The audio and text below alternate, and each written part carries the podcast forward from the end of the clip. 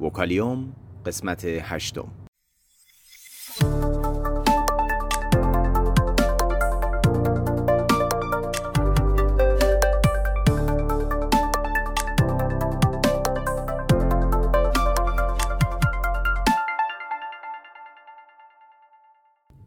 صدای ما را از آسمان نمای گنبد مینا در منطقه فرهنگی گردشگری عباس آباد تهران میشنوید.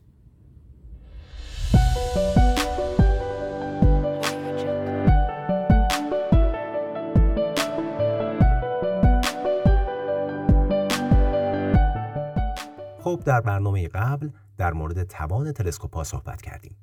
همچنین گفتیم که تلسکوپ ها انواع مختلفی دارند و از ساده ترین اونها تا پیشرفته ترینشون صحبت کردیم. در این برنامه قبل از اینکه در مورد کاربرد هر کدوم از این تلسکوپ ها صحبت کنیم می‌خوایم نوع دیگری از انواع اونها رو به شما معرفی کنیم. تلسکوپ های نوع کاتادیوپتریک یا شکستی آینه ای که در نمونه های کاملش از یک صفحه عدسی کاو که به تیغه اشمیت معروفه و می‌تونه نور ستارگان لبه میدان دیده تصویر رو از حالت پراش خارج کنه و تصویر شفافی رو برای رصدگر و دیدن اجرام آسمانی فراهم بسازه. همچنین همانند تلسکوپ های باستابی یک آینه مقهر هم داره که به شکل سهموی تراش خورده تا بالاترین کیفیت رو برای رصدگر فراهم کنه. اینو بگم که ساختمان اپتیک بیشتر تلسکوپ های رصدخانی از آماتوری گرفته تا کاملا حرفه‌ای از این نمونه تلسکوپ هاست. بعضی از انواع این تلسکوپ ها رو به ریچی کرتین هم می‌شناسند که دیگه تیغه معروف به اشمیت رو نداره ولی در عوض آینه این تلسکوپ ها بسیار دقیق تراش خورده و می‌تونه تصویری بدون کجنمایی و پراش رو برای رصد و عکاسی از اجرام آسمانی میسر کنه.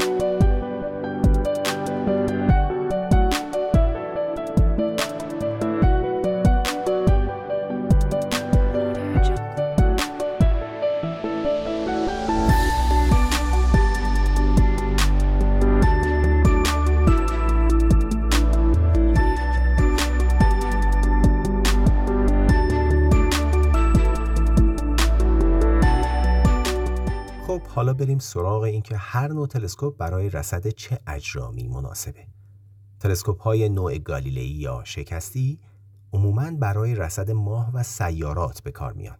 یعنی می‌تونیم با این تلسکوپ ها جزئیات سطح اجرام نزدیک رو به خوبی ببینیم و مطالعه کنیم.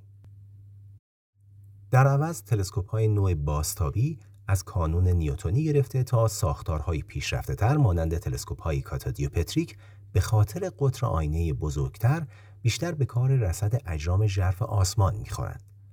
ما می‌تونیم با این تلسکوپ ها از کهکشان ها و صحابی های دوردست عالم تصویر برداری کنیم.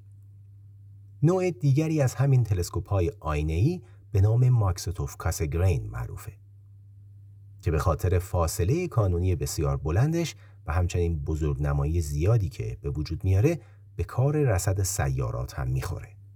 اما همچنان تلسکوپ های شکستی دقت تصویر بالاتری رو برای دیدن جزئیات فراهم می‌کنند.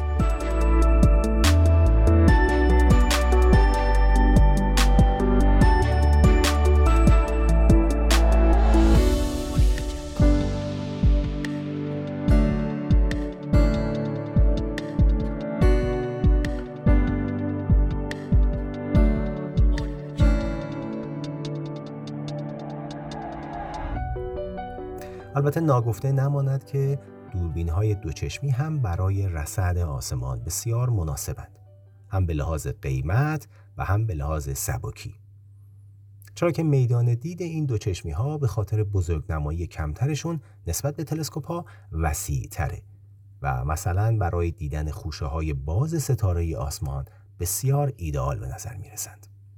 پس اگر در منزل یک دوربین دوچشمی حتی با توان 7 در 50 دارید فرصت رو برای دیدن اجرام آسمانی از دست ندید. رصد کهکشانهای بزرگ آسمان مانند M31 یا همون آندرومدا، دیدن خوشه پروین در شبهای پاییز و رصد مقارنه ها می‌تونه از پشت چشمی دوربین های دوچشمی بسیار حیرت انگیز باشه. ما تلاش می‌کنیم در برنامه های بعدی حتما در مورد دوربین های دوچشمی بیشتر بگیم. تا برنامه بعد شما رو به خدای بزرگ میسپارم. بدرود.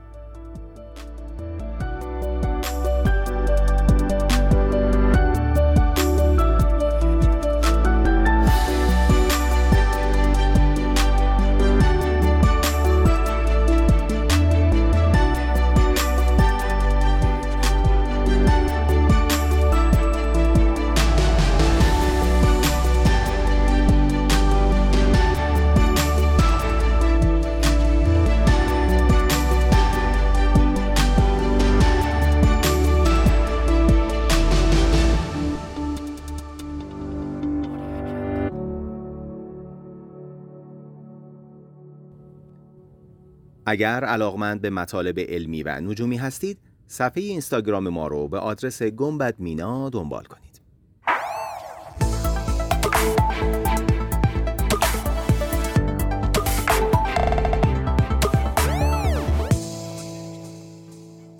وکالیوم